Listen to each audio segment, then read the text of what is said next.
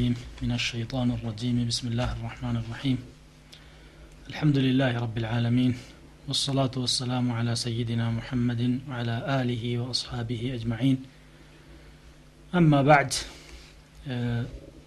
ባለፈው ትምህርታችን ስለ ወላጆች ሐቅ ተነጋግረናል ዛሬ ደግሞ ከዚያው ከወላጅ ሐቅ ጋር የተያያዘና ያልተራራቀ የሆነ የዝምድና ሐቅ እንነጋገራለን ዝምድናን መቀጠል ከሸሪያ አኳያ ምንድን ነው ደረጃው? ፈዳኢሉ ዝምድናን መቁረጥ ወንጀሉ ምን ያህል ነው?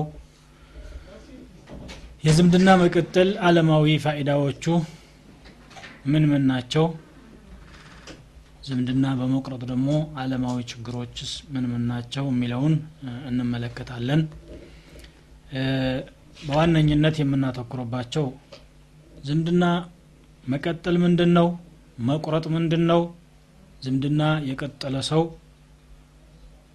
የሚያገኘው ፈዲላ።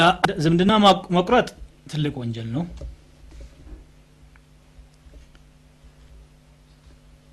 የተገናኘም ቤተሰብ ያቆራርጣል። ጥላቻን ያስፋፋል። ፍቅርን ያጠፋል። የአላህን ቅጣት ያስከትላል ጀነት ላለመግባት ደግሞ ምክንያት ይሆናል። በዚህ በዱንያ ላይም ደግሞ ዝምድናቸው የተቆረጠባቸው ወገኖች ምን አጥፍቼ ይሆን ምን አድርጌ ይሆን በሚል እንዲጨናነቁ ሰበብ ይሆናል ማለት ነው።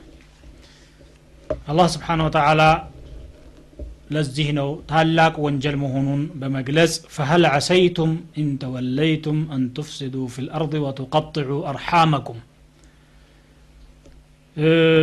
ከጌታችሁ ፍቃድ እናንተ ስታፈነግጡ ትሻላችሁ ወይ? ምድርን ማበላሸትና ዝምድናን መቆራረጥ ትፈልጋላችሁ ወይ? አለና ኡላኢከ አለዚነ ለዐነሁም ላሁ ፈአሰመሁም ወአዕማ አብሳረሁም። እነዚያ አላህ የረገማቸውና ደንቆሮ ያደረጋቸው አይኖቻቸውንም ያወረባቸው ሰዎች ናቸው ዝምድናን የሚቆርጡት ይላል ነቢዩ صለ ላሁ ወሰለም ደግሞ በሐዲሳቸው ላ የድኹሉ ልጀነተ ቃጢዑን ዝምድና ቆራጭ የሆነ ሰው ጀነት አይገባም ብለዋል። ቡኻሪና ሙስሊም የዘገቡት ሐዲስ ነው። ዝምድና መቆረጡ በምንድን ነው የሚታወቀው? ዝምድና አልቆረጥኩም እኔ ያጠፋሁት ነገር የለኝም እያለ አንዳንድ ሰው ዝምድናውን ሊቆርጥ ይችላል። እነኚህን ነገሮች እንመለከታለን። ከዚያ በፊት በአሁኑ ዘመን አኺረት ዘማን ላይ የዝምድና መቁረጥ ጉዳይ በጣም ተስፋፍቶ የሚስተዋል ነገር ነው። ነቢዩ ስለ ላሁ ወሰለም የቅያማ ምልክቶች ብለው ከጠቀሷቸው ነገሮች አንዱ ይሄ ነው። አንዳንድ ሰው ዘመዶቹ ጋር መገናኘት በገንዘቡ መርዳት በክብሩ ማገዝ አይፈልግም። ወራት ወይም አመታት ያልፋሉ ዘመዶቹን ሳይጠይቅና ከነሱ ጋር ግንኙነት ሳያደርግ። አንዳንዱ በሀዘናቸው ጊዜ የማይጋራቸው በችግራቸው ጊዜ የማይረዳቸው በደስታ ጊዜም አብሯቸው የማይሻረክ ችግረኛን የማይደግፍ ሆኖ ከዘመዶቹ ይልቅ በአድን የሚያስቀድም ሆኖ ይስተዋላል። አንዳንዱ ደግሞ ዝምድናን ቢቀጥልም እንኳን ለሱ ውለታ የሚውሉለትን ብቻ መርጦ ውለታ መላሽ የሆነ አለ ነቢዩ ስለ ላሁ ወሰለም ደግሞ ውለታ መመለስ በማንም ሰው ላይ ግዳጅ የሆነ ነገር እንጂ ለዘመድ ብቻ የሚደረግ እንዳልሆነ ውለታ መመለስ ብቻ ዝምድና መቀጠል እንደማይሆን አስረድተዋል قال رسول الله صلى الله عليه وسلم ليس الواصل بالمكافئ ولكن الواصل الذي إذا قطعت رحمه وصلها ዝምድናን ቀጣይ ማለት ውለታ መላሽ ማለት አይደለም ዝምድናውን ሲቆርጡበት ሄዶ የሚቀጥል ነው ዘመዶቹ ሲርቁት እሱ የሚቀርባቸውና የሚፈልጋቸው የሆነ ሰው ነው ይላል ومن مظاهر قطيعة الرحم ዝምድናን መቆረጥ ከሚገለጽባቸው መንገዶች አንዱን እናንሳ ብንል ከዘመዶቻቸው መካከል አንድ ሰው በእውቀቱ ወይም በሀብቱ ወይም በሆነ ነገር ከሌላው ሻል ብሎ ራሱን ሲያይ የእሱን ዘመዶች የበታች አድርጎ በመመልከት ከሌሎች ጋር ብቻ ሲኖር ይስተዋላል ማለት ነው። ዒልም ያለውም ሰው ቅድሚያ እውቀቱን ለዘመዶቹ ማድረግ እንዳለበት ነው ቁርአን የሚያሳየው። ነቢያችን ስለ ላሁ ወሰለም ለዓለም የተላኩት እንኳ ሳይቀሩ ወአንዚር ዓሺረተከ ልአቅረቢን ነው የተባሉት። ቅርብ የሆኑ ዘመዶችህን አስጠንቅቅ ብሏቸዋል አላ ስብን ተላ አንዳንድ ጊዜ በእውቀት ወይም በሌላ ነገር ከሌላው ሻል ያሉት ሰዎች ከዘመዶቻቸው የሚርቁበት ደግሞ ሌላ ምክንያት ሊኖር ይችላል። በመካከላቸው ያ ሰው ሻል ያለ ሆኖ ሲገኝ አወኩሽ ናኮሽ አይነት ነገር ጣል ጣል ያደርጉታል ይንቁታል።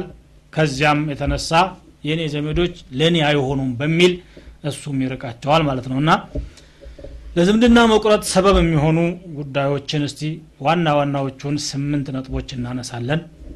አንደኛ ዝምድናን የሚቆርጡ ሰዎች መቁረጣቸው በዱንያም ሆነ በአኺራ የሚያስከትልባቸውን ጥፋት አለማወቅ ነው። ጃህል ነው ሰበቡ ማለት ነው። እንደገና ደግሞ የሚያገኙትን ፋኢዳም ዝምድና በመቀጠል የሚያገኙትን ፋኢዳ አለማወቅ ነው። ሌላው ከውስጣቸው ተቅዋ መመንመንና አላህን አለመፍራት ነው። አላህ ስብሓን ወተላ ዝምድናን ቀጥሉ ብሎ አዟል። ይህንን ችላ ማለት አላህን አለማፍራት ነው። የቅጠዑነ ማ አመረ አላሁ ብሂ አዩሰለ ይላል ቁርአን። አላህ እንዲቀጠል ያዘዘውን ነገር የሚቆራርጡ ናቸው እነዚህ ይላል። ሶስተኛ ምክንያት ደግሞ ኩራት ነው። አንድ ሰው በእውቀቱ ወይ በሀብቱ ወይ በዝናው ወይ በሆነ ነገር ከሌላው ከፍ ብሎ ራሱን ሲያይ ዘመዶቹ ደግሞ ከሱ በታችና ደካማዎች ደሃዎች ሆነው ሲያያቸው ከእነሱ ጋር መኖርን ወይም እነሱን ደጋግሞ መጠየቅ ለሱ እንደ ውርደት አድርጎ ያስበዋል። ከሚስኪን ጋር እኔ እንዴት አድርጌ ብሎ ሌላ እንደሱ አይነት ታላቅ ሰው ፍለጋ ይሄዳል ማለት ነው። በእሱ ሀሳብ ራሱን ትልቅ አድርጎ ስላስቀመጠ።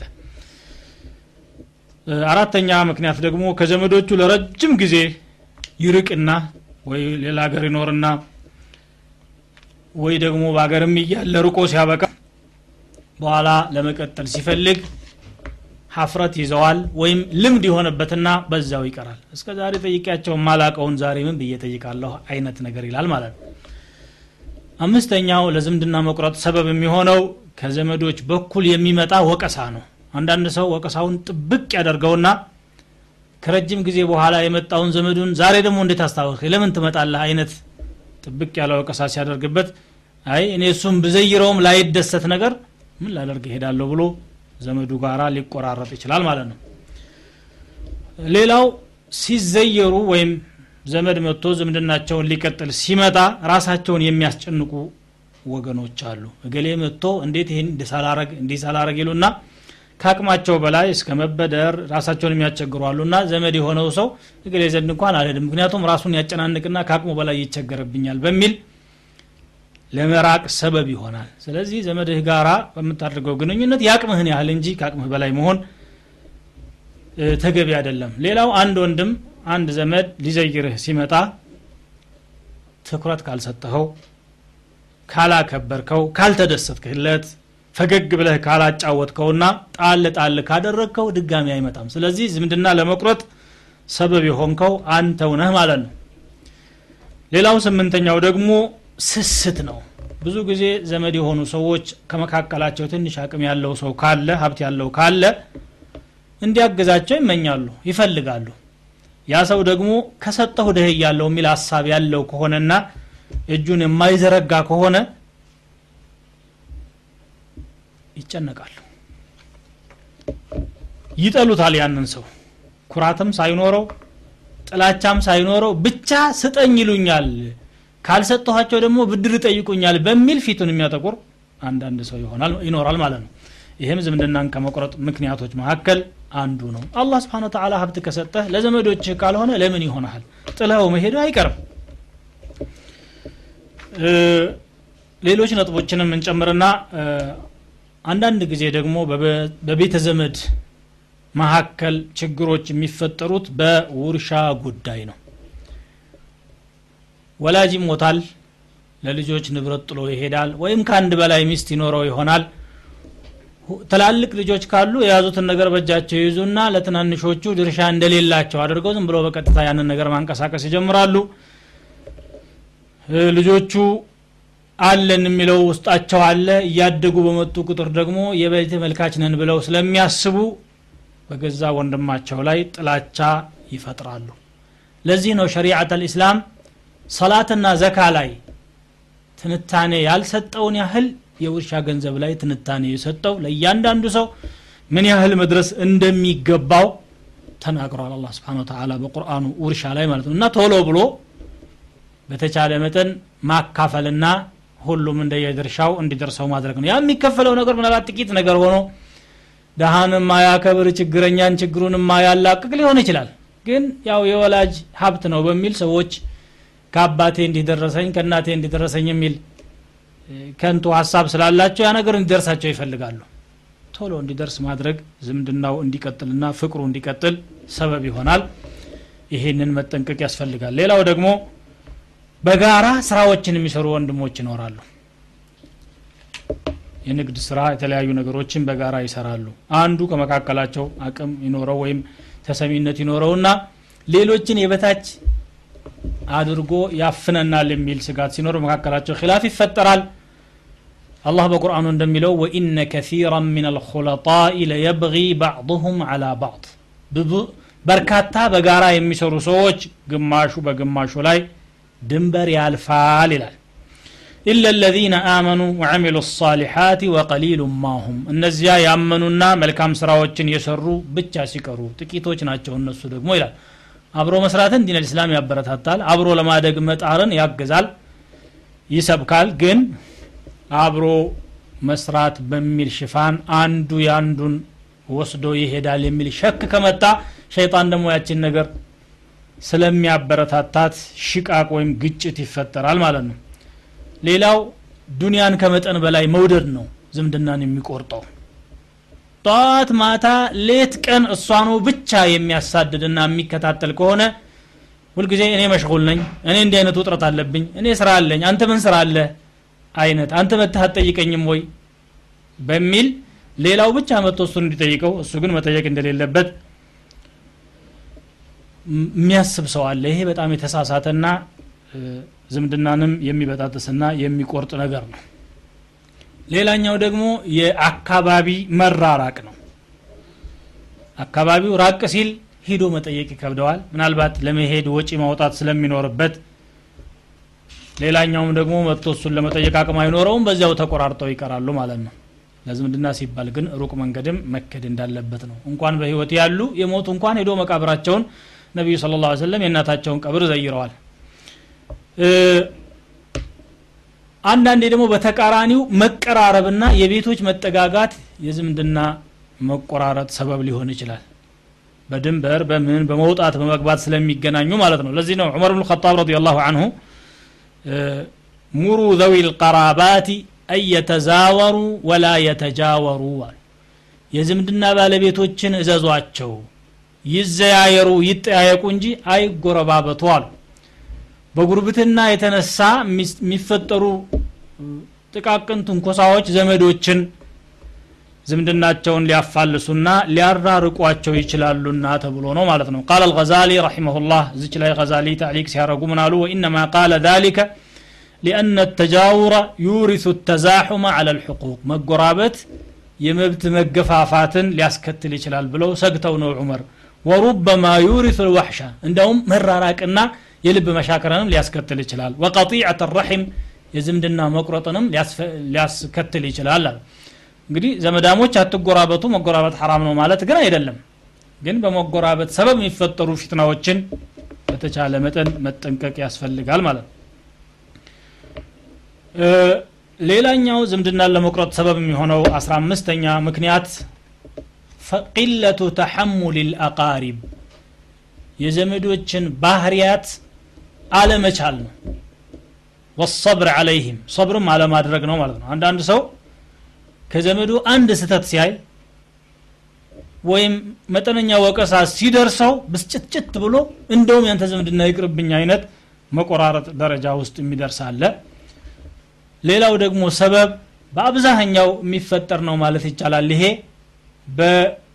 በአጋጣሚዎች እንደ ሰርግ እንደ አቂቃ ግብዣ የመሳሰሉ ነገሮች ላይ ዘመዶችን መርሳት የመራራቅ ሰበብ ይሆናል። ይሄ የተለመደ ነገር ነው። እንግዲህ ማንም ሰው ቤቱ ግብዣ ሲኖርና ዝግጅት ሲኖር ዘመዶቹን ያስባል።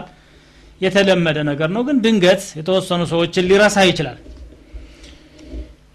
ሲረሳ ምን ነው እኔን እንደው ዘመድ አይደለሁም ወይ? እኔን ለምን ተወኝ? ወደሚል ሀሳብ ገብተው ከዘመዶቻቸው ጋር የሚቆራረጡ ሰዎች አሉ። ረስቶ ነው። ተሳስቶ ነው። ስራ በዝቶበት ነው። እኔ ነበርኩኝ ማገዝ የነበረብኝ እንጂ እንዲህ ማለት የለብኝም ብለህ በጥሩ ማሰብ ሲገባ አይ እሱ ረስቶ ስለተወኝ ብቻ መቅረት የለብኝም ብለህ መሄድና ሀዲያ መስጠት ሲገባ እሱ የረሳውን ብቻ በማጉላት ከዘመድህ ጋር መቆራረጥ ወንጀል ነው ማለት ነው። ሌላው ምቀኝነት ነው ቅድምም ጠቅሸዋለሁ ከቤተሰብ መካከል አንድ ሰው በሀብቱ በዝነኝነቱ ወይም በሆነ ነገር ከፍ ያለና ከማህበረሰቡ ለየት ያለ ደረጃ ላይ ሲደርስ በእውቀት ሊሆን ይችላል። በሌላ ነገር ከዘመዳሞች መካከል ቅናት ይሰማውና አንዱ የዚያን የዘመዱን ስም ማጉደፍ ይጀምራል። እሱ ደግሞ የእሱ እውቀት ደግሞ እንዲህ አይደለም እንዴ እያለ ገበናውን ወደ ማውራት ያጋድላል። ያ ደግሞ በመካከላቸው ያለውን የዝምድና ግንኙነት እያሻከረው ይመጣል ማለት ነው። ሌላው 18ኛው ሰበብ ከስረቱ ልሚዛህ ቀልድ ማብዛት ነው። ፈገግ የሚያረጉ የሚያስደስቱ ቀልዶችን መቀለድ በዲን ልእስላም አልተከለከለም ውሸት እስካልተቀለቀላቸው ድረስ ማለት ነው። ነቢዩ ስ ስለም ራሳቸውም አንዳንድ የሚያዝናኑና ፈገግ የሚያደርጉ ቀልዶችን ይቀልዱ ነበረ።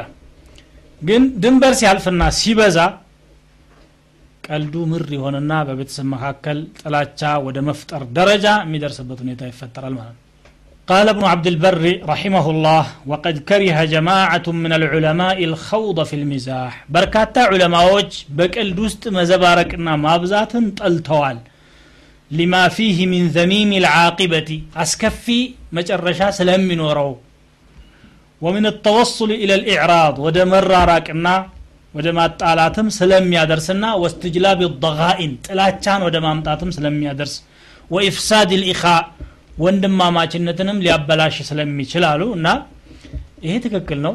ሰዎች እንግዲህ መጫወትና መቀላለድ ሐራም ነው ባይባልም ድንበር ያለፈ መቀላለድና መተራረብ ውስጥ ሲገባ ጥላቻን ማፍራትም ሊያስከትል ስለሚችል ዝምድናን ከሚቆርጡ ሰበቦች መካከል አንዱ ይሄ ነው ይላሉ ዑለማዎች።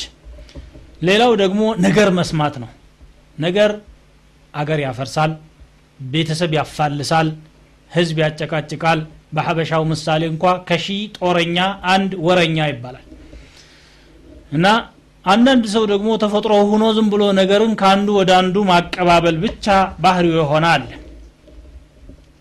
አይ እገሌ እንዲህ አለ እንዲህ ተባለ እንዲህ ተወራ እንዲህ ተሰራ። የሰዎችን ሰላም የሚያደፈርስ ፍቅር የሚያበላሽ ግንኙነት የሚያቆራርጥ የሆነ ወሬ ሊያስተላልፍ ይችላል ማለት ነው። ለዚህ ነው ነቢዩ ስለ ላሁ ወሰለም በሐዲሳቸው ላ የድኩሉ ልጀነተ ነማም አሉ። ነገረኛ ጀነት አይገባም ብለው ተናግረዋል። ስለዚህ የነገረኛን ነገር በምንሰማበት ጊዜ አንደኛ እሱን ራሱን ልንከስተው ይገባል። ታው እንዲህ አይነት ወሬ አታምጣብኝ እንዲህ አይነት ነገር መስማት አልፈልግም ከፈለግ ጥሩ ጥሩ አውራኝ ይሄ እገሌ እንዲህ አለ ብለህ የነገርከኝ ሰው ደግሞ እኔ ጥሩ መሆኑን ነው የማውቀው። አንተ እንዳልከው አይደለም እኔ የማውቀው። ብሎ መመለስ ያስፈልጋል። ሁለተኛ አለማመን ያስፈልጋል። ያንን ሰው መልሰኸው ስታበቃ ቀልብ ውስጥ ያንን ነገር አስቀምጠህ ስታውሰለስለው የምትቀርም ከሆነ ግን ለመሆኑ ይሄን ለምንድን ነበር ያለው? ፍንጭ እኮ ሊኖረው ይችላል። ምንም መረጃ ሳታገኝ የምትል ከሆነ ለአንተ በሽታ ይሆናል። በሸርዑም የተወገዘ ነገር ነው። አላህ በቁርአኑ ያ አዩሃ آمنوا إن جاءكم فاسق بنبإ فتبينوا አንድ ፋሲቅ የሆነ ሰው አላህን የማይፈራ ሰው ወሬ ይዞላችሁ ቢመጣ መጀመሪያ አጣሩ ነው የሚለው። ከምን ተነስቶ ነው? ማን ነው እሱስ ራሱ ወሬውን ይዞ የመጣውን ሰው ማንነት እንኳን ሳታውቁ ወደ ማመን አትሂዱ ነው። ሌላው የዝምድና መቁረጥ ምክንያት ባልና የሚስት ባህሪ ክፋት ሊሆን ይችላል ለምሳሌ አንድ ሰው ሚስት ይኖረውና ያቺ ሚስቱ እሱን ትፈልገዋለች የእሱ ዘመዶች ግን ወደ እሱ ቤት እንዲመጡ ማትፈልግ ትሆናለች።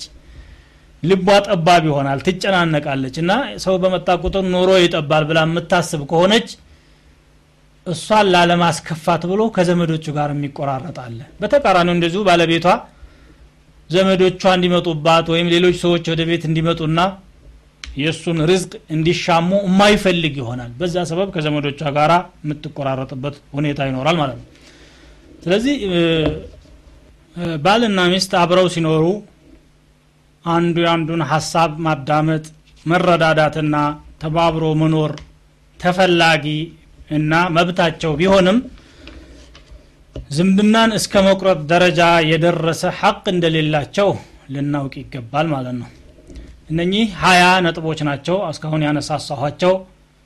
የዝምድና መቁረጥ ምክንያቶች የሚባሉ ማለት ነው። የነኚህ ችግሮች መፍትሄዎች እሳ እስቲ ምን ምን ናቸው እንመልከታቸው። ዝምድና መቀጠል መጀመሪያ ምንድን ነው ከሚለው ብንነሳ ዝምድና መቀጠል ማለት ዘመዶቹን መጠየቅ መዘየር ሁኔታዎቻቸውን መከታተል መጠየቅ አቅም ካለው አነሰን በዛም ሀዲያዎችን ለነሱ መላክ የሚገባቸውን ደረጃቸውን እንደየደረጃቸው መስጠት። ድሃ ካለ ከዘመዶቹ መካከል ለድሃው በአቅሙ መርዳት። ሀብታም ከሆነ ደግሞ ከሀብታሙ ጋር ያለውን ግንኙነት ጥሩ ማድረግ ነው። ሀብታም ነውና መተው አለበት አይባልም። ትልቁን ማክበር ለትንሹና ለደካማው ማዘን እና በአጠቃላይ ከዘመዶቹ ጋር በማንኛውም መልኩ ደብዳቤ በመጻፍ ስልክ በመደወል ዛሬ እንግዲህ ዘመኑ በፈጠራቸው አመቺ ሁኔታዎች ሩቅ ቦታ ያለ እንኳ ቢሆን ከእነሱ ጋር ያለውን ግንኙነት መቀጠል ከሩቅ ቦታ ሲመጡ አቀባበል ማድረግ ሲቀበላቸው ተገቢውን አክብሮት መስጠት ከእነሱ ጋር ያለውን ግንኙነት የሚያሳምረውን ነገር ሁሉ ማድረግ ነው። በደስታ ጊዜ አብሮ መጋራት በሐዘን ጊዜ ማጽናናት ዱዓ ለነሱ ማድረግ ቀልቡን ደግሞ ለነሱ ክፍት ማድረግና መጥፎ እሳቤ አለማሰብ መካከላቸው ቅራኔ ከተፈጠረ ማስታረቅና ማስማማት የዘመዶቹን ግንኙነት ማጠናከርና እርስ በርሳቸውም አላቃቸው ጥሩ እንዲሆን ማድረግ ታማሚያቸውን መጠየቅ ግብዣ ቢጠሩት ጥሪ ቢያደርጉት የሆነ ነገር ቢያዙትና ከሱ የሚፈልጉት ነገር ቢኖር እንደ አቅሙ ማድረግ ነው ማለት ነው። ከሁሉ በላይ የዝምድና ሐቅ ተብሎ በሸሪዓው የሚጠቀሰው ግን ለዘመዶቹ የአላህን ዲን እንዲያውቁና ወደ ቀናው መንገድ እንዲመለሱ ዳዕዋ ማድረግ ነው። ይሄ አክበሩ ማዕሩፍ ነው። ለዘመድ የሚደረግ ትልቅ በጎ አድራጎት ነው። አንቢያዎችም ሲያደርጉት የነበረው ነው። የወላጅ ሐቅ በሚለው ትምህርታችን ባለፈው ነቢዩላህ ኢብራሂም ለአባታቸው እንዴት ዳዕዋ እንዳደረጉ ተመልክተናል። ቅድም ባነበብኩት አያ ደግሞ ነቢያችን ስለ ላሁ ወሰለም ወአንዚር ዓሺረተከ አልአቅረቢን ቅርብ የሆኑ ዘመዶችህን አስጠንቅቅ። ወአንዚር ዓሺረተከ አልአቅረቢን ቅርብ የሆኑ ዘመዶችህን አስጠንቅቃቸው ይላል አላ ስብሓን ወተላ እንግዲህ አንዳንድ ጊዜ ዘመዶቹን ወደ ቁም ነገር ለመምራት ሲሞክር ካፊሮች ሊሆኑ ይችላሉ። በኩፍራቸው የተነሳ ደግሞ ያንተን ዳዕዋ ማያዳምጡ ቢተኞች ቢተኞች እና ማይቀበሉ ሊሆኑ ይችላሉ። ያም ቢሆን ግን ማቋረጥና መተው የለበትም ኩፍራቸው ወደ እሱ ይተላለፋል ተብሎ የሚሰጋ ከሆነ ለምሳሌ እውቀት የሌለው የሆነና ደካማ የሆነና ወደ እነኛ ካፊር ዘመዶች ወይም አሲ ወንጀለኛ ዘመዶቹ ከቀረበ የእሱን ባህሪ የሚያበላሹ የእሱን ዲን የሚያጠፉበት አቂዳውን የሚያናውጡበት ሁኔታ ከሆነ ከነሱ መራቅ ነው የሚገባው። ሀጅረን ጀሚል መልካም የሆነን መተው ይላል። ሳታስከፋቸው ምናልባት አላህ ስብሓን ተላ ሙቀሊብ አልቁሉብ ነውና ነገ ሊለወጥ ይችላል። ዛሬ በኩፍር ድርቅ ያለው ሰው ነገ ደግሞ ካንተ የተሻለ ዳዒ ወይም ለዲን ተቆርቋሪ የሚሆንበት ሁኔታ ስላለ ካፊር ነው በሚል እንኳን ልታስከፋውና እስከ መጨረሻው ልታራርቅ አይገባም። የምታገኛቸውን አጋጣሚዎች ሁሉ ያ ሰው ወደ ጥሩ መንገድ እንዲመጣ በማድረግ ልትጠቀማቸው ይገባል። በተለይ ኸይር በመዋል ካፊርም ቢሆን ኸይር ዋልለት ሀዲያ ስጠው ችግር ካለው በችግሩ ጊዜ ይርዳው ከታመመ ጠይቀው።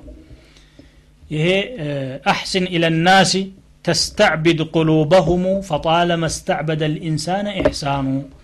ለሰዎች በጎ ዋልላቸው ልቦናዎቻቸውን ትቆጣጠራለህ የሚል አባባል አለ። በትክክልም የሰውን ቀልብ የሚከፍተው ቁልፉ ኸይር መዋል ነው። እነሱ ክፉ እንኳ ቢሰሩ ኢድፋዕ ቢለቲ ህየ አሕሰን መልካም በሆነችዋ ገፍትር ነው አላህ ስብሓን ወተላ ያለው ማለት ነው ዝምድና መቀጠል በርካታ ፈዳኢሎች አሉት በቁርአን በሐዲስ የተነገሩ ከነዚያ በቁርአን ከተጠቀሱት መካከል አለዚነ የሲሉነ ማ አመረ ላሁ ብሂ አዩሰለ ሊቀጠል የሚገባውን ነገር የሚቀጥሉ ናቸው ብሎ ሙእሚኖችን ጀነት የሚገቡትን ሲያወድስ በቁርአን ተናግሯል ሊቀጠል የሚገባው ነገር ማለት ዝምድና ነው በሐዲስ ደግሞ ቡኻሪ ሙስሊም በዘገቡት ሐዲት ነቢያችን صለ ላሁ ወሰለም መን አሐበ አን ለሁ ፊ ርዝቅህ ወዩንሰአ ለሁ ፊ አተሪህ ፈልየሲል ረሒመሁ። ሪዝቁ እንዲሰፋለት እድሜውም እንዲባረክለት እንዲረዝምለት የፈለገ ሰው እንዲዘገይለት የፈለገ ሰው ዝምድና ይቀጥል ዘመዶቹ ጋር ግንኙነቱን ያሳምር አሉ ነቢ ስ ሰለም እንግዲህ ዝምድና መቀጠል የሪዝቅ መስፋት ሰበብ ነው ሰዎች ምናልባት እንግዶች ከመጡብኝ ዘመዶች ወደ ቤት ከመጡ ኑሮ ይጠባል ብለው ሊያስቡ ይችላሉ ይሄ ተሳሳት አስተሳሰብ ነው ነቢዩ ስለ ላ ሰለም ያሉት ሪዝቁ ይሰፋለታል ነው ያሉት እንደገና እድሜውም ይባረክለታል ይረዝምለታል ብለዋል ዝምድናን መቀጠል የኢማን ምልክትም እንደሆነ ተናግረዋል ነቢዩ ስለ ላሁ ሰለም መን ካነ ዩእሚኑ ቢላህ ወልየውም ልአኪር فليكرم ضيفه ومن كان يؤمن بالله واليوم الآخر فليصل رحمه በአላህና በመጨረሻው ቀን የሚያምን ሰው እንግዳውን ያክብር በአላህና በመጨረሻው ቀን የሚያምን ሰው ዘመዶቹ ጋራ ግንኙነቱን ያሳምር ዝምድና ይቀጥል ብለዋል ይህ ሐዲስ ቡኻሪ ከአቡ ሁረይራ ረዲየላሁ አንሁ የዘገቡት ነው ማለት ነው እድሜው እንዲረዝምለት ማለት ምንድን ነው እድሜ ይጨምራል ይቀንሳል ወይ በሚለው ላይ ዑለማዎች የተለያየ ሀሳብ ሰጥተዋል። አንደኛ አላህ ዝምድና በመቀጠሉ የተነሳ አቅሉን ብሩህ ያደርግለታል ጉልበቱን ጠንካራ ያደርግለታል ሞራሉን ያጠነክርለታል ብሎ የፈሰሩ አሉ። አይደለም እድሜው ራሱ የተንጠለጠለ አይነት እድሜ አለ። ዘመዶቹ ጋር ግንኙነቱን ካሳመረ ይሄን ያክል ይሆናል እድሜው። ካልሆነ ደግሞ በአጭሩ ይቀጫል የሚል ሙዓለቅ የሆነ ቀደር አለ በዚያ በሙዓለቁ ቀደር መሰረት ዝምድናውን ሲቀጥል ጭማሪ እድሜው ይሰጠዋል። ዝምድናውን ካልቀጠለ ደግሞ ይቋረጥበታል ብለዋል ነቢዩ ስለ ላሁ ወሰለም። ማዕናዋ የሐዲሱ ይሄ ነው ማለት ዝምድና መቀጠል ከአላህ ስብሓን ወተላ ጋር ያለውን ግንኙነትም ያሳምርለታል። ዝምድና የምትባለዋ ነገር ራሷን የቻለች መክሉቅ ናትና አላህ ስብሓን ወተላን ጠይቀዋለች ነቢዩ صلى الله عليه وسلم በሐዲሳቸው እንዲህ አሉ إن الله خلق الخلق حتى إذا فرغ منهم قامت الرحم الله ፍጥረታቱን ፈጠረና ጨረሰ አሉ ጨርሶ ሲያበቃ ዝምድና የምትባለዋ ብድግ አለችና ጌታዬ አለች فقالت هذا مقام العائذ بك من القطيعة ይሄ አሁን የኔ አቋቋም ከመቋረጥ እንድትጠብቀኝ ለመማፀን የቆንኩት አቋቋም ነው አለች ዝምድና እንዳልቆረጥ ጠብቀኝ ብላ ረብ ልዓለሚንን ጠየቀች ቃለ ነዓም እሺ ያላት አላ ስብን ተላ አማ ተርضይነ አን አሲለ መን ወሰለኪ ወአቅጠዐ መን ቀጠዐኪ አንቺን የቆረጠ ብቆርጠው አንቺን የቀጠለ ደግሞ ብቀጥለው በራሕመቴ አያስደስትሽም አላት ቃለት በላ አለች አዎ እንዴታ ይሄማ ካላስደሰተኝ ምን ያስደስተኛል? ይሄንኑ ልለምን አደል እንደዚህ የቆምኩት? ጌታዬ ከመቋረጥ አድነኝ ብዬ የቆምኩት ስትል ዘምድና የምትባለዋ ቃለ ፈዛሊኪ ለኪ። ይሄንን ለአንቺ አድርጌዋለሁኝ። አንቺን የሚቆርጥ ካለ ከራሕመቴ እቆርጠዋለሁ። አንቺን የሚቀጥል ካለ ደግሞ እኔ ከራሕመቴ እቀጥለዋለሁ ብሎ አላህ ስብሓን ተላ ቃል ገብቶላታል ዝምድና ብለዋል ነቢዩ ስለ ላሁ ወሰለም ዝምድና መቀጠል ሌላው ጥቅሙ ጀነት ለመግባትም ሰበብ ይሆናል ብለዋል فعن أبي أيوب الأنصاري رضي الله عنه أن رجلا قال يا رسول الله أخبرني بعمل يدخلني الجنة ويباعدني من النار ጀነት የሚያስገባኝ ከጀሃነም የሚያርቀኝ የሆነ ስራ ይንገሩኝ አላቸው ነቢዩን ስለ ላሁ ሰለም መጥቶ ቃለ ተዕቡድ ላህ ወላ ቱሽሪኩ ብሂ ሸይአን ወቱቂሙ ሰላተ ወቱእቲ ዘካተ ወተሲሉ ራሒም። አምስት ነገር ነገሩት። አንደኛ አላህን መገዛት ነው። ሁለተኛ አላህን ስትገዛ ከሽርክ መራቅ ነው። ሶስተኛ ሰላትን በትክክል መስገድ ነው። አራተኛ ዘካን መስጠት ነው። አምስተኛው ደግሞ ዝምድናን መቀጠል ነው አሉት። ይሄንን ካደረግክ ጀነት ትገባለ ጀነት ለመግባት አለ የጠየከኝ? እነዚህ ናቸው ጀነት የሚያስገቡት በማለት ረሱል ስ ሰለም አስረድተውታል ማለት ዝምድናን መቀጠል ዒባዳ ነው ራሱን የቻለ ለአላህ ከምናደርጋቸው የአምልኮ ስርዓቶች መካከል አንደኛው ይሄው ዝምድናን መቀጠል ነው አላህ ስብሓን ወተላ ስላዘዘው ያዘዘውን መፈጸም ነው ዒባዳ ማለት ደግሞ እንዲህ በማለት ዝምድናን የሚቀጥሉ ወገኖችን አወድሷቸዋል والذين يصلون ما أمر الله به أن يوصل ويخشون ربهم ويخافون سوء, العذ- سوء الحساب እነዚያ አላህ እንዲቀጠል ያዘዘውን ዝምድና የሚቀጥሉ ጌታቸውንም የሚፈሩና የከፋውን ሂሳብ የቅያማን ሂሳብ የሚፈሩ የሆኑ ናቸው ወዳጆቼ። ለጀነት የሚበቁት በማለት ነው የተናገረው ሱረቱ ራዕድ ላይ ማለት ነው።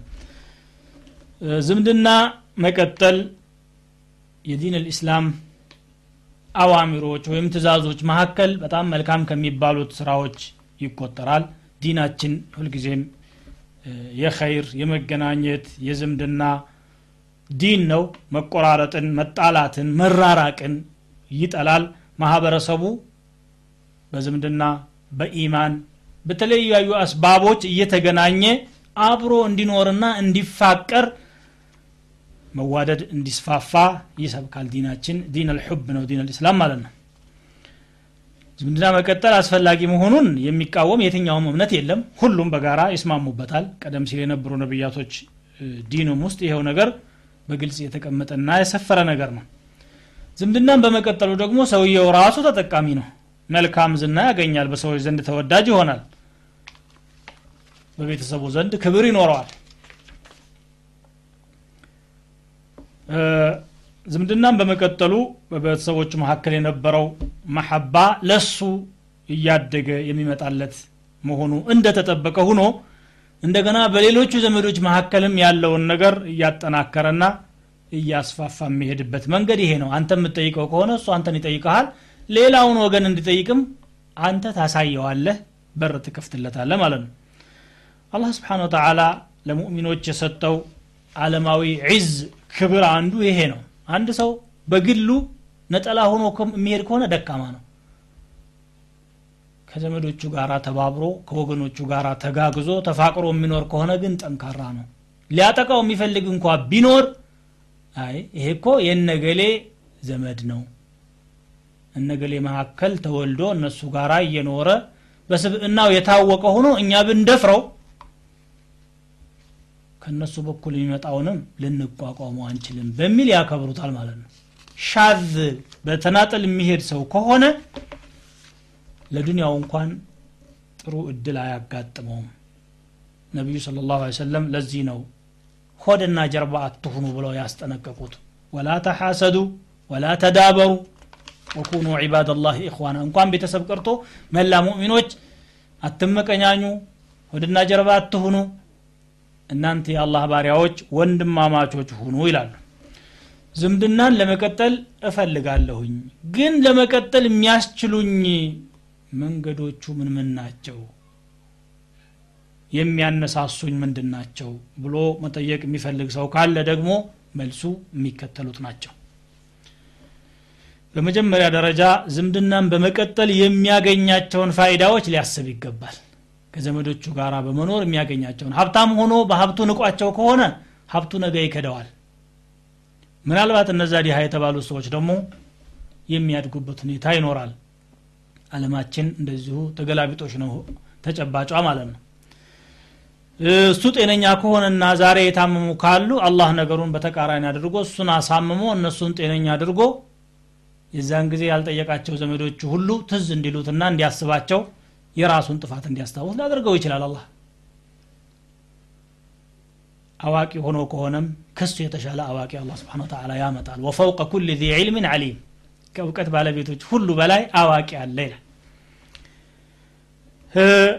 ስለዚህ ዝምድናን በመቀጠል የሚገኙትን ፋይዳዎች ማሰብና ማስተዋል ነው።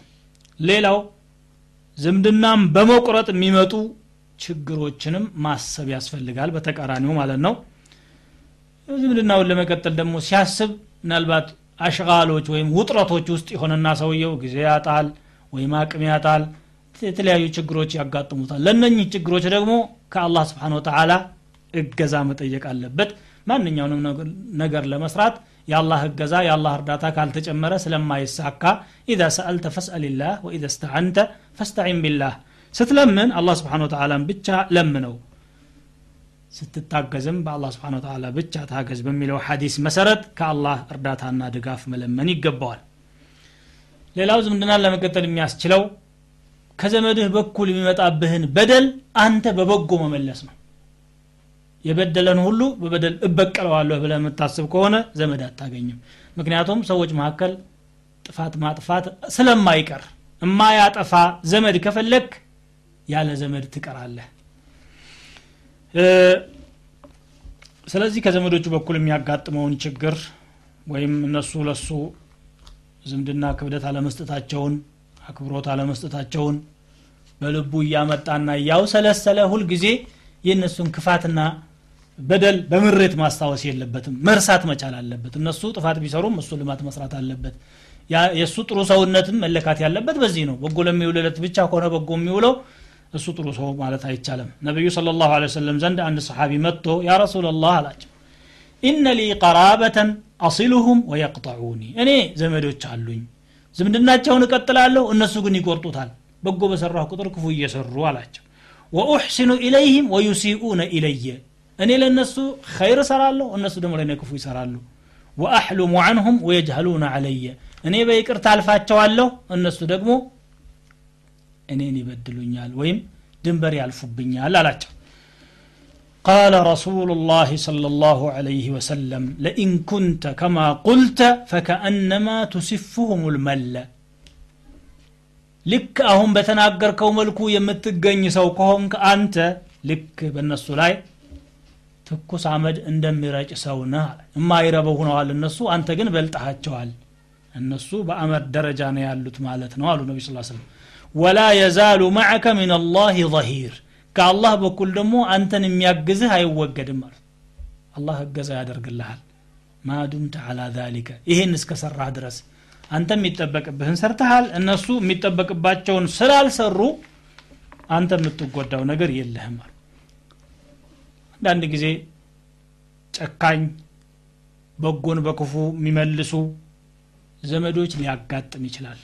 ለእነኛ ሰዎች ሸራቸውንም ለመስበር ራሱ ኸይር መዋል ነው መፍትሄው። ኸይር ዋልክላቸው እንደሆነ ሸራቸው ይጠፋባቸዋል። ይሄ ደግሞ የአንቢያዎችም ታሪክ ነው። ነቢዩላህ ዩሱፍ አለህ ሰላም ታሪካቸውን አላህ በቁርአን በሰፊው ዘርዝሯል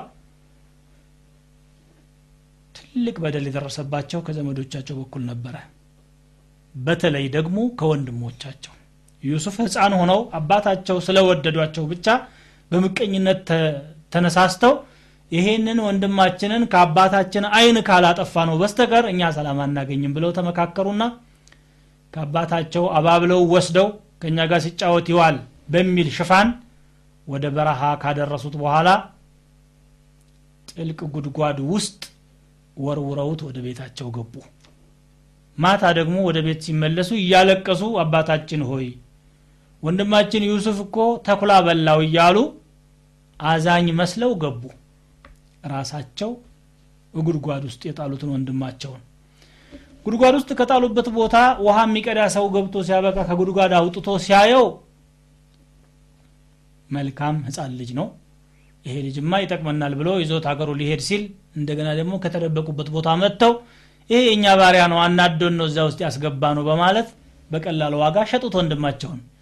ሽጠውት ከዚያ ተጣጥሎ ሄዶ ግብፅ አገር ላይ ለረጅም ጊዜያት ከቆየ በኋላ አላህ የዛችን አገር መሪነት በእጁ አድርጎ እነኚህ ወንድሞቹ ደግሞ ተርበው የሚበሉት አጥተው ከሱ እህል ፍለጋ ይመጣሉ። ወንድማቸው መሆኑን ግን አላወቁትም።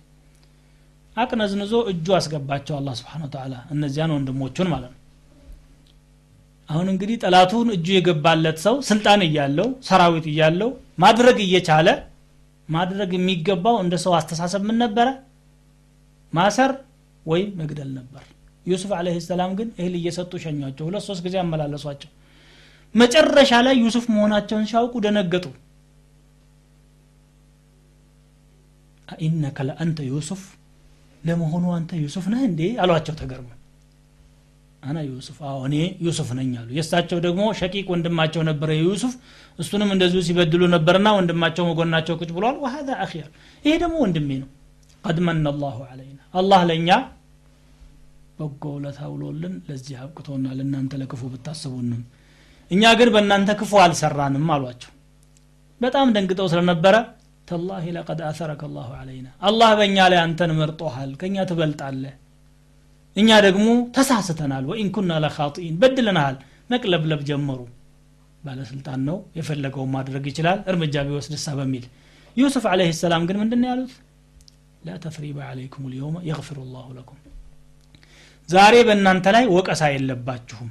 አላህ ብቻ ኃጢአታችሁን ይማራችሁ እንጂ በእኔ በኩል አፉ ብያለኋል ለግድያ አስበዋቸው ጉድጓድ ውስጥ ያስገቧቸውን ወንድሞቻቸውን ቀለብ ሲቀልቡ ከርሞ በመጨረሻም ደግሞ አትወቀሱም አትከሰሱም አብሽሩ ብለው ሸኟቸው። ከዚያም አልፎ ተርፎ አላህ መግፍራ እንዲያደርግላቸው ዱ አደረጉላቸው ማለት ነው። እና ጥፋት የሚያጠፋ ዘመድ ካለህ በይቅርታ ማለፍ ለሱ በጎ መስራት ለዝምድና መቀጠል አይነተኛው መንገድ ነው። ነቢያችን ሰለላሁ ዐለይሂ ወሰለም መካን የከፈቱ ጊዜ ለሀያ ዓመታት ሲዋጓቸው የነበሩት የሙሽሪክ ቀንደኛ መሪዎች እጃቸው ገቡ። ሰበሰቧቸውና ካዕባ አጠገብ ቆመው ንግግር አደረጉ። ማ ተظኑነ አኒ ፋዒሉን ቢኩም በእናንተ ላይ ምን ያደርጋል ብላችሁ ታስባላችሁ? እኔ አሁን ምን አይነት እርምጃ ይወስዳል ብላችሁ ነው የምታስቡት? እስቲ ንገሩኝ ብሎ ሲጠይቋቸው ልመና ቢጤ የሆነ መልስ ሰጡ አኹን ከሪም ወብኑ አኺን ከሪም ኸይረን አሉ። እኛ ከአንተ የምንጠብቀው ሁልጊዜም ኸይር ነው። ክቡር ወንድማችን ነህ የክቡር ወንድማችንም ልጅ ነህ አሏቸው። ረሱል ስ ሰለም እንደ ጥፋታቸው እነኛ ሰዎች ወንጀለኞች ናቸውና እርምጃ ሊወስዱባቸው ነበር የሚጠበቀው። ግን ምን አሉ? ኢዝሀቡ ፈአንቱም ሙጥለቃ ሂዱ እንደፈለጋችሁ ተንቀሳቀሱ ነፃ ናችሁ ከዛሬ ጀምሮ አሏቸው ረሱል ስ ሰለም የበደሏቸውን ሰዎች እንኳ ሳይቀር ማለት ነው። እና እንዲህ ነው መደረግ የሚገባው። ሌላው ደግሞ ቀቡሉ አዕዛሪህም ኢዛ አክጠኡ ሲሳሳቱ ተሳስተናል ብለው ምክንያት ካቀረቡ ሳትፈላፈል መቀበል ነው። ይቅር በለን ጥፋተኞች ነው ብለው ከቀረቡ እንዴ? የሰራኸውን አታውቀውም እንዴ? እያልክ ጥፋቱን ማስታወስ አይደለም። መቀበልና ማለፍ ነው የሚገባው ማለት ነው ነውር ካላቸው ዘመዶች ደካማ ጎን ካላቸው ይቅርታ እንኳ ባይጠይቁህ ደግሞ ያንን ደካማ ጎናቸውን እንደሌለ አድርጎ ማለፍ ተወት ማድረግ እልፍ ማለት ነው። ሌላው ለዘመዶችህ ትሁት መሆን። አምባገነን የበላይ ራስህን ትልቅ አድርገህ የምታቀርብ መሆን አይገባም። ትሁት መሆንና ክንፍህን ዝቅ አድርገህላቸው የምትከድማቸው መሆን ይጠበቅብሃል ማለት ነው የምታያቸውን ነገሮች እንዳላየ ሆኖ በማለፍ የሚመከር ከሆነ መምከር ነው። የሚታረም ከሆነ የምትችለውን ያክል ማረም ነው። ጥፋት እያዩ ዝም አይባልም። ግን በግልህ ሐቅህ ላይ የሆነ ከሆነ አፉ ብለህ ማለፉና እንዳላየ መሆኑ ይመረጣል ማለት ነው። ቃለ እብኑ ሒባን ረሒመሁ ላህ መን ለም ዩዓሽር ናስ ዓላ ሉዙም ልኢቅዳእ ዓማ የእቱነ ምን አልመክሩህ ከሰዎች ጋር ሲኖር በሚያጠፉት ጥፋት በሚሰሩት አስከፊ ነገር አይኑን ጨፍኖ ማለፍን ያለመደ ሰው በዚህ የማይኖር ሰው ወተርክ ተወቁዕ ሊማ የእቱነ ምን አልመሕቡብ ሊያደርጉለት የሚገባውን ውለታ ደግሞ መጠበቅ ያልተወ ሰው ካነ ኢላ ተክዲር ዓይሽህ አቅረበ ሚንሁ ኢላ ሰፋኢህ ኑሮውን ወደ ማደፍረስ ያጋደለ ነው ይሄ ሰው። ኑሮውን ከማጥራት ይልቅ ወደ ማደፍረስ ያጋደለ ነው አሉ ابن حبان يتبالو أحد أئمة السنة وإلى أن يدفعه الوقت إلى العداوة والبغضاء زمن دقمو ودت الأتشانا ودك الراني ሊገፋውም የቀረበ ነው ከፍቅርና ከመስማማት ይልቅ አሉ ምን ማለት ነው ከሰዎች ጋር በምንኖርበት ጊዜ ደካማ ጎኖች ይኖሯቸዋል እኛም ይኖረናል አንተ ራስህን ንጹህ አድርገህ ልታስብ አይገባም ያንተን እነሱ ካለፉ ይቅር ካሉ የሚታረቅ ነገር ካለ እያረቁ የሚስተካከል ካለ እያስተካከሉ እየመከሩ አንተም እንደዚያው ካደረግ ህይወት ተቃናች ማለት ይሄ ነው። ያ ካልሆነና አንተም ደግሞ የምትከታተል እነሱም እንደዚሁ የሚከታተሉ ከሆኑ የምትገናኙበት ቀን አይኖርም ማለት ነው። አሊ ብን አቢ ጣሊብ ረዲ ላሁ አንሁ እንዲህ ይላሉ።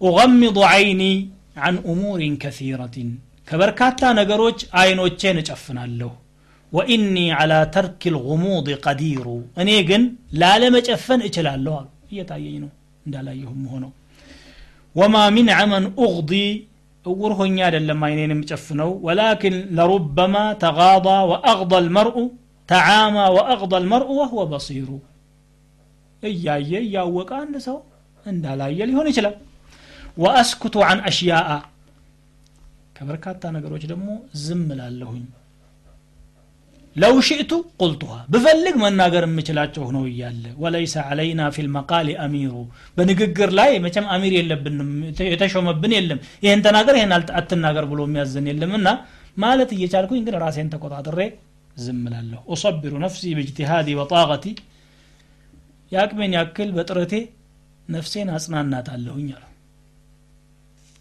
ወኢኒ ቢአክላቅ ልጀሚዕ ቀዲሩ የሁሉንም ባህሪ ልላበስ ብል እችለዋለሁኝ። እየቻልኩ ነው የተወኩት ይላሉ። ሌላው ዘጠነኛው ለዘመዶችህ ለወገኖችህ የምትችለውን መለገስ። በዝሉል ሙስተጣዕ። ምናልባት ገንዘብ የሌለህ ትሆናለህ በጉልበት ትችላለህ። ጉልበትህ ለእነሱ አገልግሎት እንዲውል ማድረግ። ወይ ክብር ይኖረሃል ተሰሚነት ተሰሚነትህን ለወገኖችህ ጥቅም ማዋል። ወይ ገንዘብ ይኖረሃል ገንዘብህን ለእነሱ መለገስ የዝምድና መቀጠል አንዱ ገጽታ ነው ማለት ነው። ይሄን ካደረክ በኋላ ደግሞ መመጻደቅን መተው። አንዳንዱ ሰው መስጠት ሳይጎለው የሰጠውን ግን በንግግር ያበላሸዋል። ምን ይሄ እገሌ እኮ ምስኪን ነው እኔ እየረዳሁት እኮ ነው እዚህ የደረሰው። ይሄ ማለት ከሰጠኸው ገንዘብ የበለጠ በደል ነው ይሰማዋል። አላህ ደግሞ በቁርአኑ ይሄን ከልክሏል። ወላ ቱብጢሉ ሰደቃቲኩም ቢልመን ወልአዛ። ምጽዋቶቻችሁን በመመጻደቅና ድሃውን በማሰቃየት አታበላሹ በራሳችሁ ላይ ይላል አላ ስብን ተላ ይህን አድርጌለት ይህን አድርጌለት ማለት የለብህም።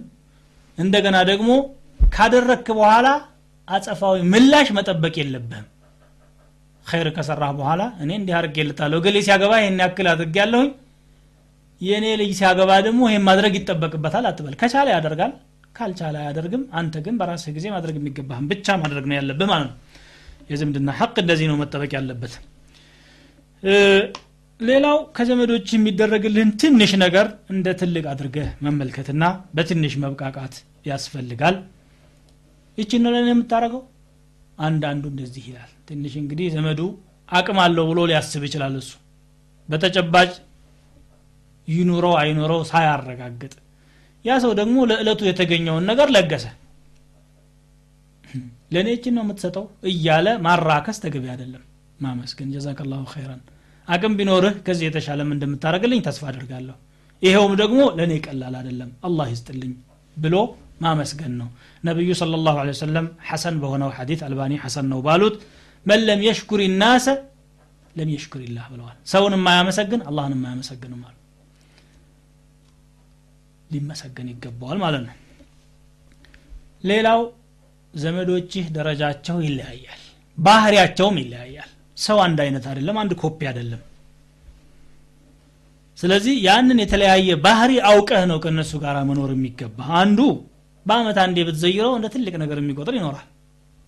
አንዱ ደግሞ በወር አንዳንድ ጊዜ በሳምንት በቀን የሚጠብቅ ይኖራል። እንደ ግንኙነታችሁና እንደ ርቀታችሁ ማለት ነው አንዳንዱ በስልክ ብትደውልለት ራሱ ደስ የሚለዋል እንደናችሁ ለመምጣት ስላልተመቸኝ ነው። ሰላም አለይኩም። ቤተሰብ ደህና ነው ወይ? ቀላል ነገር አይደለም። ይሄ ዋጋ አለው። ሌላው ደግሞ እንደው ብቻ መልካም ፊት የሚፈልጋለ ከአንተ ምንም አይፈልግም። ስታገኘው ብቻ ጥሩ ሰላምታ እንድታቀርበው ይፈልጋለ አንዳንዱ ደግሞ የራሱን ሐቅ ሙሉ ለሙሉ አፉ የሚልና ከአንተ ምንም የማይጠብቅ ግን ለአንተ ብቻ ለማድረግ የሚፈልግ ዘመድ ይኖራል። ዘላለም ካልዘየርከው ደግሞ የሚከፋው። በየወሩ እኔ ዘንድ መምጣት አለ በየሳምንቱ እያለ ደግሞ እንደዚህ የሚጠብቅ አለ። የነኝህን ሁሉ ወገኖች አሕዋል ጠብቀህ እንዳይከፉ የሁሉንም ለማሟላት በአቅምህ ጥረት ማድረግ ነው። ከአቅምህ በላይ የሆነውን ደግሞ እነሱ እንኳን ዑዝር ባይሰጡ አላ ስብን ተላ አይጠይቅህም ይምርሃል ማለት ነው። ሌላው ዘመድህ ሊጠይቅህ ሲመጣ የቤትህ ሲመጣ ፈገግታ ልታሳየው ሂድማ ልታረግለት ይገባል። ግን ሂድማው የተጋነነ መሆን አግባብ አይደለም። ለምን? ዘመዴ መጣ ብለህ አንተ ከአቅምህ በላይ ስትቸገር ካየ ድጋሜ ለመምጣት ስለሚከብደው ነገም መጣ እንዲሁ ይቸገራል ይሄ ወንድሜ ይላል። ወይ ደግሞ ሂድማ ይሰጥና አንዳንድ ሰው የሚፈለገውን ነገር ሁሉ የሚበላ የሚጠጣ የሚያዝናናው የሚያስደስተውን ነገር ሁሉ ያሟላለትና ግን አያጫውተውም። ፊቱን ኮስተር ያደርጋል። አንድ ቃል ቢናገር አንድ መልሶ ከዛ በኋላ ዝም የሚል አለ ይሄ መብላትና ማጠጣቱ ብቻ ዘመድን ዘመድ ሊያደርገው አይችልም። በእኛ ሀበሻ ምሳሌ እንኳ ከፍትፍቱ ፊቱ ይላሉ። ፈገግታው ዋና ነገር ነው ማለት ነው ከሚደረገው ነገር ቅድሚያ ሊሰጠው ይገባል። ሌላው ዘመድህ ሳይጠይቅህ ቢከርም ብዙ ጊዜ ካንተ ቢርቅ ጥብቅ ያለ ወቀሳ አትውቀሰው። እሱ ራሱ በመቅረቱ ራሱን እየወቀሰ ነው ያለው። ህሊናው እየወቀሰ ነው ያለው አንተ ዘንድ ሲመጣ ደግሞ ጠንከር ያለ ወቀሳ ከጨመርክለት አቦን የራሴ አቅም የለኝም ተቸግሬ ነው እስከዛሬ የቀረሁት። ዛሬ ቢመጣ ደግሞ ይህን ያክል ከወቀሰኝ ከዚህ በኋላ አልጠይቀውም የሚል አቋም ሊወስድ ይችላል ያ ዘመድህና ሲመጣ እንደው ጠፋ ምን ነው? እንኳን መጣ። ቀለል ቀለል ያለ ዒታብ። ወቀሳ መቅረት ሙሉ ለሙሉ የለበትም ሊሆን ይችላል። ኢዛ በቅየ ልዒታቡ ፈለይሰ ውዱን ወየብቀ ልውዱ ማ በቅየ ልዒታቡ ወቀሳ ከሌለ ውዴታም የለ የሚል አባባል አለ። ስለምትወደው ነው የምትወቅሰው። ቢሆንም ግን ከመጠን በላይ እሱንም እስከሚያስከፋ ደረጃ ከአቅሙ በላይ እስከ ማጨናነቅ ደረጃ መድረስ የለበትም። ረቂቅ የሆነ ለዘብ ያለ ለስለስ ያለ ወቀሳ ነው መሆን የሚገባው። ምን ነው ቀረህ አንተ እኮ ስትመጣ ደስ ይለናል ስትርቅ ደግሞ ይከፋናል። መተን እንዳንዘይርህ ደግሞ እንዲህ አይነት ችግሮች ነበሩብን። ዑዝር ስጠው ለሱ ማለት ነው በእርግጥ ሆን ብለህ እንደማትቀር አስባለሁኝ እኔ። ዝምድናው የሚቀጥልበትን አቅጣጫ ነው መምረጥ ያለብን? ሌላው አንተ አትውቀስ ሲባል ሌላው ደግሞ አንተን ሊወቅስህ ይችላል። ሲወቅስ አንዳንዱ ጥንክር ያለ ወቀሳ ይወቅሳል። ያንን ደግሞ ቻል አድርገው። አነጋገር ሳተ እንጂ ሀሳቡ አልተሳሳተም ብለህ በጥሩ ፈስርለት። ይሄ ወንድሜ እኔን ስለሚወደኝ ነው እንዲህ አጥብቆ የወቀሰኝ። ቃላቶቹ የተሳሳቱ ቢሆኑም ሀሳቡ የሚከፋ አይደለምና በጥሩ ልቀበለው ይገባል። ለኢን አክጣዕተ ፊ እስሉቢከ ማ አክጣዕተ ፊ ሑስኒ ንየቲከ ልትለው ይገባል ይላሉ ዑለማዎች ምክር ሲሰጡ ማለት ነው። ቅድም ቀልድ ማብዛት ግጭትና ቅራኔ ይፈጥራል ብለን አንስተን ነበረ። አሁን ደግሞ ቀልድን በተመለከተ ሙሉ ለሙሉ መቅረት እንደሌለበት በወገኖች መካከል መጫወትና መቀላለድ ነፍስን እንደሚያዝናና ራሐት አልቀልብ እንደሚያመጣ አስገነዝባለሁ። መጠን ያለፈ እንዳይሆን ግን አሁንም ልንጠነቀቅ ይገባል። በጥቃቅን ጉዳዮች ቤተሰብ መካከል የሚፈጠሩ ነገሮች ይሆናሉ ሀታ በዕልም መስአላ በዕልም ጉዳይ በዲን ጉዳይ እንኳን ደግሞ ጠንከር ያለ ክርክር ውስጥ መግባት አስፈላጊ አይደለም። ክርክር ለሸይጣን እንደ መንጠላጠያ ሊጠቀመው ይችላል። ቅራኔ የሚፈጥርበት ሊያደርገው ይችላል እና ከክርክር መራቅ የማሸነፍ ስሜት በውስጣችን ከማሳደር መራቅ ያስፈልጋል። ሌላው ነቢዩ ስለ ላሁ ወሰለም የመከሩን ምክር ምንድን ነው ሀዲያ ተሰጣጡ ብለዋል። ሰደቃ ራሱን የቻለ ነው። ሀዲያ ደግሞ ሌላ ጉዳይ ነው። ሀብታም እንኳ ቢሆን በሙያ የምትሰራው ነገር ይኖርሃል። ወይም ባለህበት አካባቢ የሚገኝና እሱ ያለበት አካባቢ የሌለ ነገር ይኖራል። ሳትንቅ ሀዲያ ይዘህለት ሂድ ትንሽ ነገር ትሁን ትልቅ ነገር ይሁን። የአንድ አቅምህና እንደ ፍላጎትህ ይወሰናል። ሀዲያ መስጠት ፍቅር ያመጣል ብለዋል ነቢ ስ ሰለም ተሃደው ተሓቡ ትዋደዳላችሁ በማለት አስተምረዋል ነቢ ስ ሰለም በቀልብ ውስጥ ያለን ጥላቻ መዞ ያወጣል ሀዲያ። ይሄ አቅም አለው። መጥፎ ጥርጣሬን ያስወግዳል መቀራረብን ይፈጥራልና ማለት ነው። ሌላው አንድ ሰው ዘመዶቹ የራሱ አካል እንደሆኑ ማሰብ ይገባዋል። የአረቦች አንድ ምሳሌ አለ። አፍንጫህ ያንተ አካል ነው ንፍጥ ቢኖርበት እንኳን ይላሉ እንግዲህ ይሄ አፍንጫ ቆሻል ብሎ ቆርጦ አይጣልም አካልህ ነውና ያ ዘመድህም ችግር አለበት ተብሎ ቆርጦ አይጣልም ሁልጊዜም እንደ ራስህ የሰውነት አካል ልታስበው ይገባል ይሄ በሙእሚኖች አጠቃላይ መካከል ሊኖርም ይገባል ከዝምድናም ውጪ ነቢዩ ስለ ላ ስለም አስተምረዋል مثل المؤمنين في توادهم وتراحمهم وتعاطفهم كمثل الجسد الواحد ሙእሚኖች ከመዋደዳቸው ከመተዛዘናቸውና ከመፈቃቀራቸው የተነሳ እንደ አንድ የሰውነት አካል ናቸው አሉ። ኢዘ ሽተካ ምንሁ ዑضውን አንድ አካል ሲታመም ተዳዓ ለሁ ሳኢሩ ልጀሰድ ቢሰህሪ ወልሑማ። ሌላው የሰውነት አካልም እንቅልፍ በማጣትና በትኩሳት ያብራል ከዚያ ከታመመው የሰውነት አካል ጋር አሉ። ይጠራራል። እግርህ ቢታመም አይንህ እንቅልፍ አይወስደውም። ጆሮህ ለብቻው አይተኛም። ቀልበህ አያርፍም። የታመመው እግር ነው እኔ ምን አሻኝ አይልም። ጣትህ ብትታመመም እንደዚሁ ሌሎች የሰውነት አካልህ እንቅልፍ ያጣሉ። ዘመድህን ወገንህን እንዲሁም ሙእሚን ወንድምህን በዚህ ደረጃ ልታስበው ይገባል። ችግር ሲደርስበት ችግሩ ችግሬ ነው ልትል አይብ ካለው አይቡን እንዲወገድ ማድረግ። አፍንጫ ላይ ያለን ቆሻሻ እንደምናጸዳውና እንደምንጠርገው ሁሉ ማለት ነው። አንፉ ከሚንከ ወኢን ዘነ ወዒሱ ከሚንከ ወኢን ካነ አሽበን ይላሉ አረቦች። ያንተ ዛፍ ደግሞ ያንተው አካል ነው።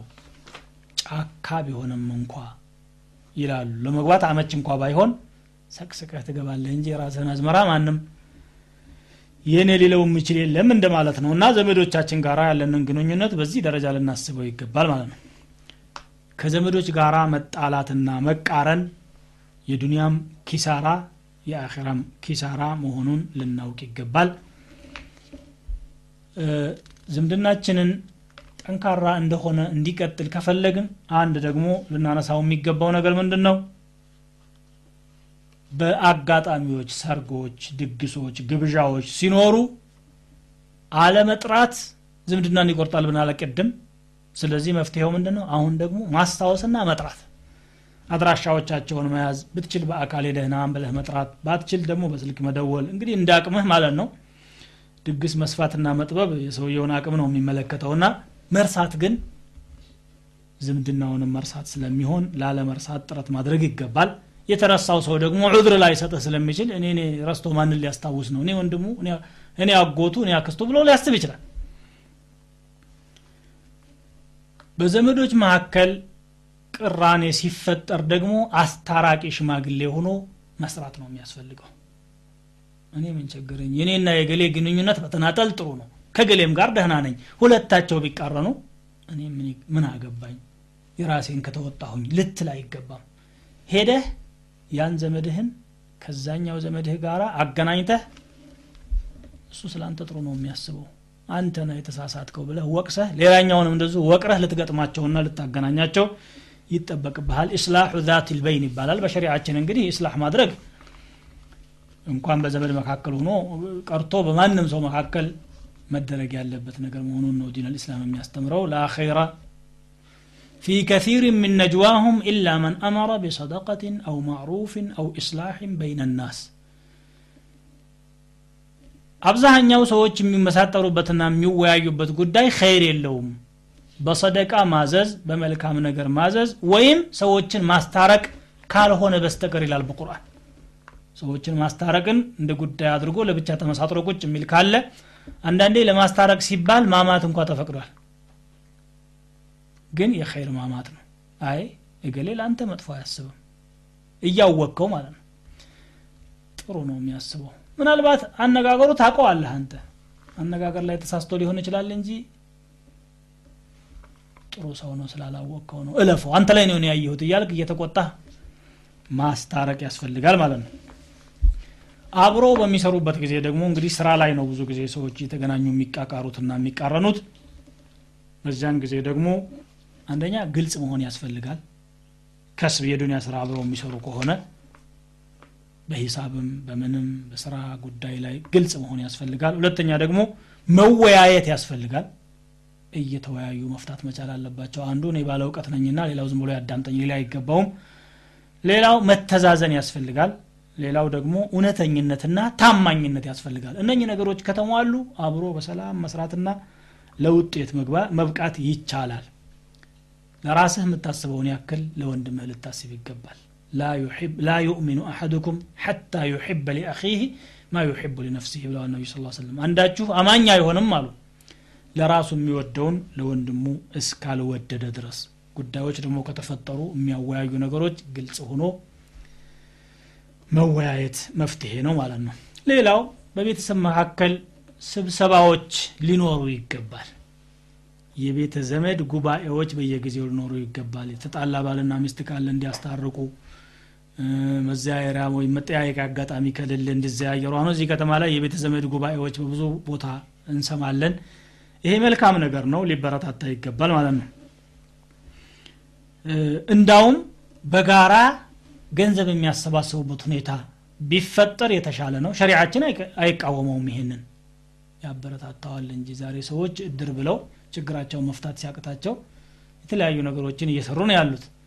ቤተ ዘመድ አንድ ላይ ተሰባስቦ በየጊዜው የተወሰነ ነገር ጣል እያደረገ ያቺ ነገር ብትጠራቀም የሚያገባ ካለ ከእያንዳንዱ ሰው ይህን አምጣ እያሉ እርዳታ ከማሰባሰብ ወይም ከመጨናነቅ ከዚያ ከተጠራቀመ ነገር ላይ ችግረኝነቱ ታይቶ አቅሙ ተመጥኖ ቢለገሰው ወይ የታመመ ካለ ለማሳከም። ለዚህ ለዚህ ነገር ሲባል የጋራ የሆነ ሱንዱቅ አልቀራባ የቤተ ዘመድ ህብረት ቢኖር መልካም ነው ማለት ነው።